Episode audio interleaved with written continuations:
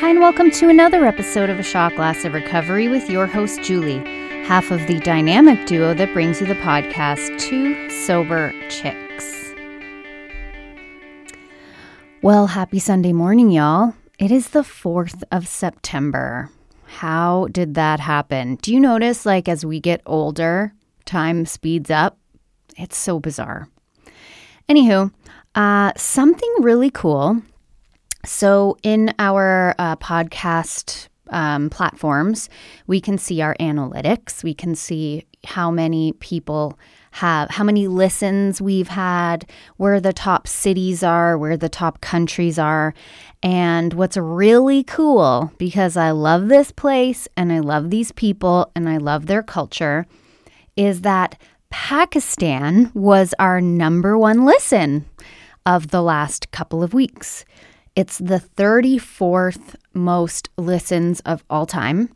I like to say Pakistan a la Christiane Amanpour. It just sounds so much better the way the Brits say it, doesn't it? Not like Iran or Pakistan. It's Iran, Pakistan. I love it. Uh, actually, where I'm from, which is Brampton, Ontario, Canada, just outside of Toronto, Ontario, Canada, we have a very large Pakistani population. So um, I would like to say either Bohat Shukriya, which is Urdu for thank you, or Dhanwad, which is Punjabi for thank you. Fun facts almost 50% of people in Pakistan speak Punjabi. It is the most spoken language. Uh, so I grew up around Pakistanis. I love their accents. I love their personalities. Um, it's funny because I was looking up interesting facts about Pakistan, and my favorite one was Pakistanis don't keep calm and have no chill. They are passionate, emotional, expressive, and colorful people, just like their culture. Whatever they love, they do with plenty of zest and excitement. They love to celebrate no matter the occasion, and feasting, giving presents, throwing parties, and having regular large gatherings with friends and family are all very common. Um, so that's really cool. There was other stuff that I read. Uh, for example, there's over 150,000 Pakistani Canadians in the GTA, which is Toronto and the surrounding cities. So we and it is the uh, home to the largest Pakistani diaspora diaspora community in all of North America. Uh, it's the fifth most populous country in the world. It is the largest producer of hand sewn footballs in Sialkot, which is in Pakistan. It is the world's largest ambulance network. The name Pakistan means land of the pure in Persian and Urdu. Um, sugarcane juice is the national drink of Pakistan, and it's also known as ro. I think I'm saying that right. Um, it has one of the world's top national anthem tunes. It really does. You should listen to it. It's pretty pretty cool. Uh, they are the fourth most intelligent people in the world. Uh, Islamabad, Pakistan, was rank- ranked the second most beautiful capital in the world. And I happen to love Pakistani food. Uh, there's a place in Toronto called Lahore Tikka House. It happens to be in Little India in Toronto. Oh my gosh, that's so good. Uh, Karahi chicken, I love. Aloo gobi, their chapati, their roti, the chai. How can you not love Pakistani food? And uh, for those uh, less educated about it, uh, Pakistani and Indian is not the same. It is not the same. Uh, in terms of the food, it's similar, but it's not the same. It's kind of like, uh, you know, North Americans. So uh, Canadians and Americans, similar, not the same. New Zealanders and Australianers, similar, not the same. You could say it about people in the UK, countries that you think are the same, but they're not. They're similar, not the same. Each distinct culture, language, ways of being, behaviors, morals, ethics, similar, not the same. Anywho, that was just something fun that I was looking at when I saw my stats, and I like to just give a shout out where I think it's necessary. So thank you, Pakistan. So, today I'm going to be going into another story for my series on reading the stories from the back of the big book. Today we are in part two, story six on page 319, and it is titled Student of Life. So, my name is Julie. I am an alcoholic, and let's get on with it. Living at home with her parents, she tried using willpower to beat the obsession to drink. But it wasn't until she met another alcoholic and went to AA meeting, an AA meeting, that sobriety took hold. I started drinking at age 18, rather a late bloomer by today's standards. But after I started, the disease of alcoholism hit me with a vengeance and made up for lost time. After I had been drinking for several years and seriously wondering if I did indeed have a problem with alcohol, I read one of the are You an Alcoholic? quiz type checklists. Much relieved, I found that almost nothing applied to me. I had never lost a job, a spouse, children, or any material possessions through alcohol. Me neither. The fact that my drinking hadn't allowed me to gain any of those things crossed my mind only after I came into AA. I can't blame one ounce of my drinking on my upbringing. My parents were loving and supportive and had been married 35 years. No one else in my family exhibits alcoholic drinking or alcoholic behavior. For some reason, despite the resources available to me growing up, I developed into an adult woman terrified of the world around me. Me too. I was extremely insecure, though I was careful to hide this fact. I was unable to handle and understand my emotions.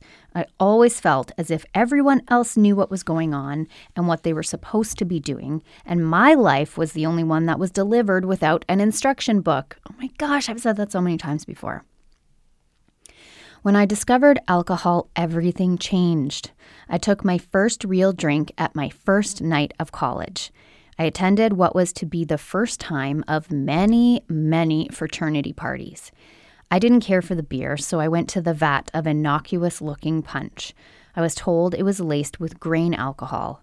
I don't remember how many drinks I had, and my recollections of the actual events of the night are fuzzy, but I do remember this much. When I was drinking, I was okay. I understood. Everything made sense. I could dance, talk, and enjoy being in my own skin. It was as if I had been an unfinished jigsaw puzzle with one piece missing. As soon as I took a drink, the last piece instantly and effortlessly snapped into place. I don't remember getting home that night, and I woke up the next morning completely dressed and in full makeup. I was sick as a dog, but I managed to crawl into the shower and prepare for my first college class. I sat through the entire class pleading with my eyes to the professor to let us out early. He kept us to the bell, and when it rang, I flew into the woman's room, crashed into the first stall, and threw everything up. The insanity of the disease had already manifested itself. I recall thinking as I knelt retching in the stall that this was fantastic. Life was great. I had finally found the answer alcohol. Yes, I overdid it the night before, but I was new to this game. I only had to learn how to drink right, and I was set. I attempted to drink right for the next eight years. My progression was phenomenal. There is absolutely no period in my drinking career that can be described as social drinking. I blacked out almost every time I put alcohol in my system, but I decided I could live with that. It was a small price to pay for the power and confidence alcohol gave me. After drinking for less than six months, I was almost a daily drinker. I wound up on academic probation. I had always been on the honor roll in high school, my first semester, sophomore year, and my response to that was to change my major. My life on campus revolved around parties, drinking, and men. I surrounded myself with people who drank as I did.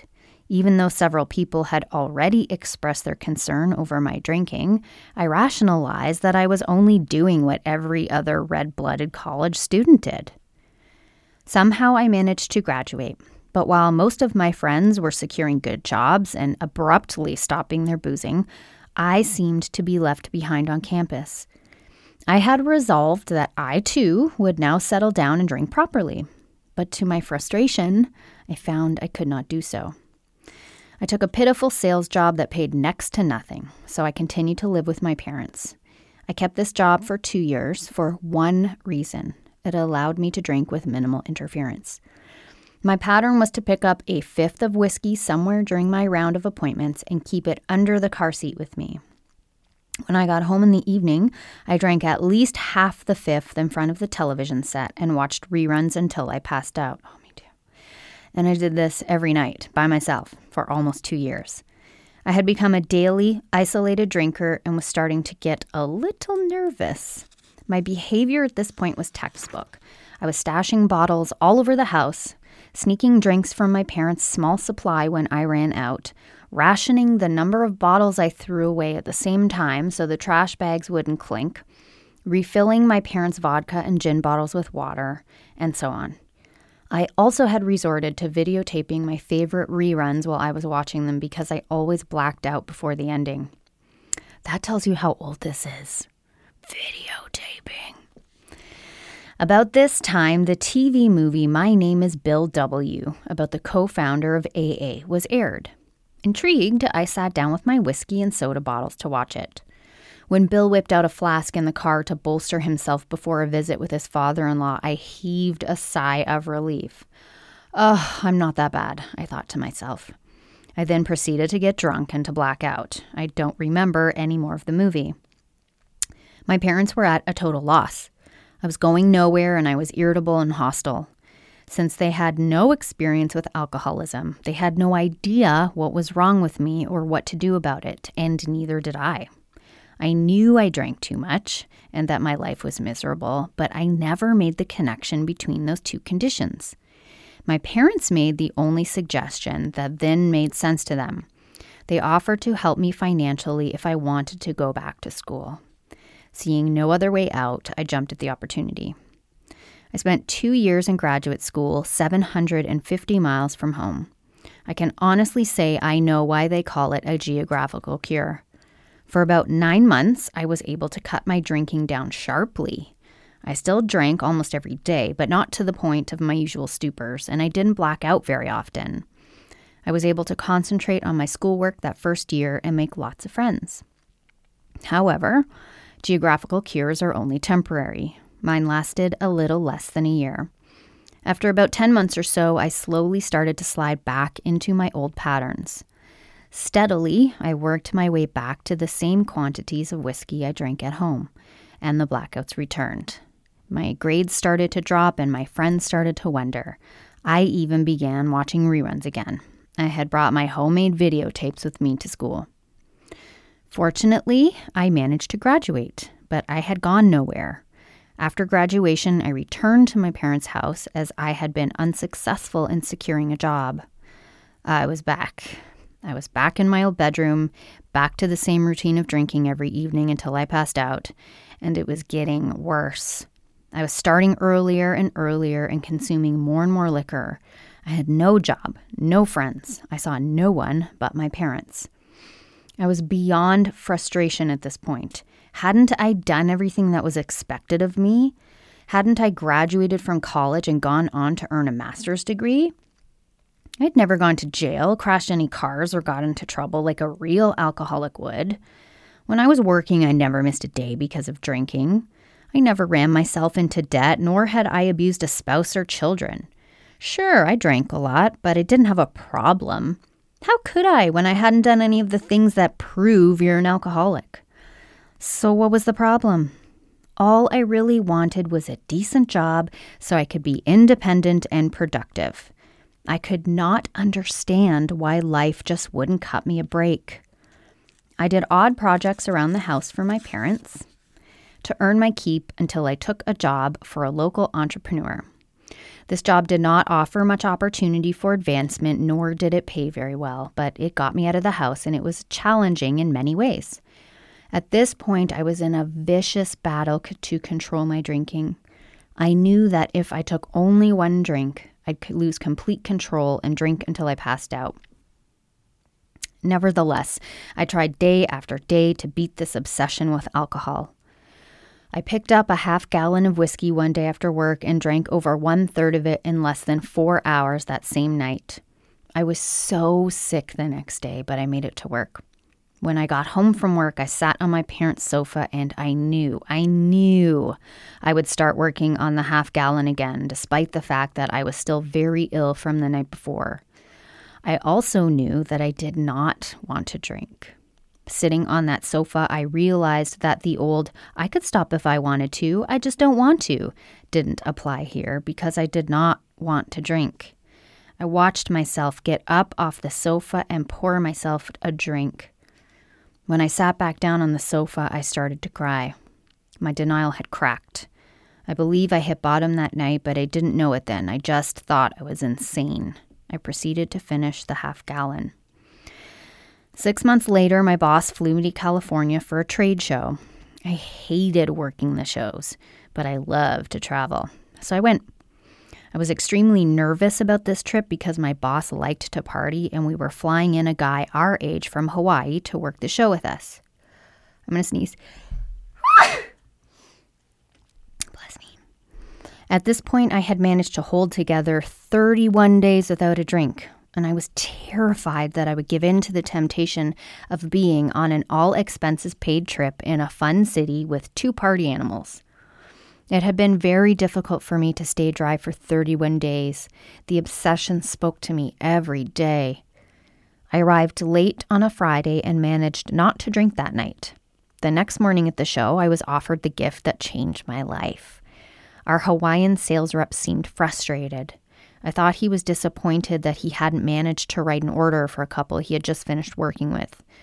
I went over to console him. He said no, his mood had nothing to do with the couple. Instead, he explained that just this week he had lost his girlfriend, dropped out of school, lost his apartment, and also lost his full time job. He added, I'm an alcoholic. I've been sober for a year and a half, except I just drank again this past week and I'm a mess about it. At that very instant, I heard one word in my head. The word was now. I knew it meant say something now. To my amazement, I spoke the words Mike, I think I'm one too. Mike's mood instantly changed. I recognize now it was hope. We started talking. Among other things, I told him I hadn't had a drink for about a month, but didn't go to AA. When he asked why I had avoided AA, I told him it was because I didn't think I had hit bottom. Somehow he didn't laugh, but said, You hit bottom when you stop digging. He took me to my first three AA meetings. It was the second meeting that clinched my resolve to pursue sobriety. There were about 35 people in attendance, but the space was small, so the meeting seemed very crowded. Being from out of town, I stood up and introduced myself when asked to by the chairperson. Later on in the meeting, the chairperson called on me to share. I got up and somehow walked over to the microphone and podium. I've never been so nervous in my life. But the words came out naturally as I described the events that led up to the meeting that night. As I spoke, I looked around the room. More importantly, I looked at the faces of the people in the room and I saw it.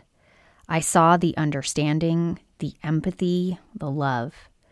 Today, I believe I saw my higher power for the first time in those faces. While still up at the podium, it hit me. This is what I had been looking for all my life. This was the answer right here in front of me. Indescribable relief came over me. I knew the fight was over. Later on that night, still reeling in the ecstasy of relief and hope, I remembered the afternoon in the bathroom stall at college after my first class when I was so certain I had found the answer in alcohol. I could clearly see now that this had been a lie, that the description that fits alcohol best for me, it is a lie, an evil, insidious lie. And I chased that lie for a long time, even when it was obvious that I was going nowhere and killing myself while doing it. At that AA meeting, when I looked out over all those faces, I finally saw the truth. When I returned home, I threw myself into AA. I did 90 meetings in 90 days, got a sponsor, and joined a home group. I did everything that was suggested. I made coffee, took commitments, and got involved with service. I rode the roller coaster of early sobriety. Every second was worth it to get where I am today. It is very important to my recovery to study and work the steps. To this day, I still make at least two step meetings a week. I have a sponsor who guides me through the steps gently but firmly, with a sure handedness I hope I am able to emulate with the two women I now sponsor. The promises have begun to materialize for me, and there's still so much to work to do. It is almost impossible to adequately describe how much the program has given me, even in just these six short years. I've been financially supporting myself in my own apartment for five years and plan to buy a house next year. Boy, how times have changed. I've secured a good job with a promising future. My income has increased more than 150% since I got sober. But just as material losses are not necessary to indicate alcoholism, material gains are not the true indications of sobriety. The real rewards aren't material in nature. I have friends now because I know how to be a friend and I know how to nurture and encourage valuable friendships. Instead of the prolonged one night stands I used to call my boyfriends, there is a special man in my life I've been involved with for almost five years. And more importantly, I know who I am. I know my goals, dreams, values, and boundaries. I know how to protect, nurture, and validate them. Those are the true rewards of sobriety, and they're what I was looking for all along. I'm so grateful that my higher power stepped in to show me the way to truth. I pray every day that I never turn my back on it. I came to AA in order to stop drinking. What I received in return was my life. Ooh, wasn't that good? Goodness. That's one of my favorites I think I've ever read. There was so many aha moments for me, not aha moments, moments where I identified. Um, one of them was when she was pouring her drink and crying. That was me at the end. I remember very vividly standing in the kitchen of the house that I was in at the time with my then husband and pulling out my favorite white wine glass and not wanting to do it and crying as I was pouring that first glass of white wine. And then same thing happened, right? Like the one glass gets rid of the hangover, the second glass gets rid of any of anxiety, and then I'm off to the races. I'm doing whatever I can to stay in that zone of not feeling, not thinking, and thinking that that full body relaxation was how I wanted to exist, which is not realistic. Especially now, especially in the last two years, it is not realistic to expect that we can go through life relaxed and at peace and feeling good. It's just not the human experience. It never has been. We have seen in our program and in our spiritual journeys that suffering is absolutely necessary to growth. Um, I know in my own faith journey, I have come, one of my goals is to suffer well, meaning to accept what is happening to me, to know that I wouldn't want it to happen to anyone else. So, if not me, then who? To know that there are many layered lessons and gifts in suffering. Um, and to expect no suffering or to rebel against suffering is to miss the point. And to thank God for what I don't have. You know, my husband says that all the time. I'm grateful I don't have any more chronic illness. I'm thankful I don't have contentious relationships. And now, when I see relationships that aren't good for me, I work to maintain the good ones and distance myself from the bad ones. I thank God that I don't know what it's like to lose a child. I never have never had children, but I do have a, a daughter from a previous marriage, my husband's daughter. Um, I I mean, there's so many things I don't have that I'm grateful. So instead of praying for more of the good, I thank God that there isn't more of the difficult. Although I do have, and we all have our own struggles, I pray to look at them differently and to not be ungrateful. Because when I came into the program, I treated God like Santa Claus, and I was mad when I didn't get some something I wanted. There was a period where I broke up with God. I didn't talk to him. I didn't want to talk to him. I was mad at him. And I realized one day what a spoiled brat I had been. Like, I was in my 30s, I had had relatively good health. I had had love and provision in so many ways. I was fortunate to go to school. uh, to be independent, to not rely on anyone, to have wonderful relationships in my life, to be what I consider a, an attractive person, both inside and out, to have a body that functions properly. Like, who the heck am I? I'm just going to throw away every single daily grace and mercy and gift I've gotten because this one thing wasn't answered. And it changed my life. And gratitude is a spiritual principle in our program for a reason because whatever you focus on becomes your higher power. So if you focus on God, He's your higher power. If you focus on God rightly with humility, life is a lot easier. If you focus on the bad or the person that wronged you or what you don't have, that's, you know, in today's speak, lower vibration. So uh, that definitely was one of the major moments that I identified when she was like, I didn't want to drink anymore, but I didn't, I couldn't stop. There was another one too. I think it was when she was at the AA meeting.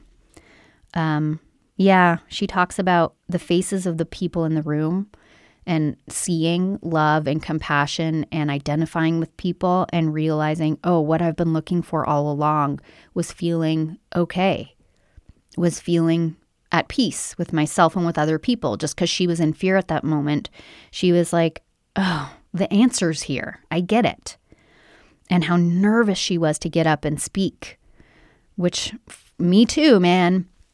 AA prepared me for preaching and for teaching and for lecturing, which are some of the things I do now, because it it worked that muscle of public speaking. And I'm grateful to that. AA taught me so much. So I hope you enjoyed the story as much as I did. As always, you can email Lisa uh, or me, or both of us, at twosoberchicks at gmail.com. We are also on Instagram, and you can DM us there at Two Sober Chicks.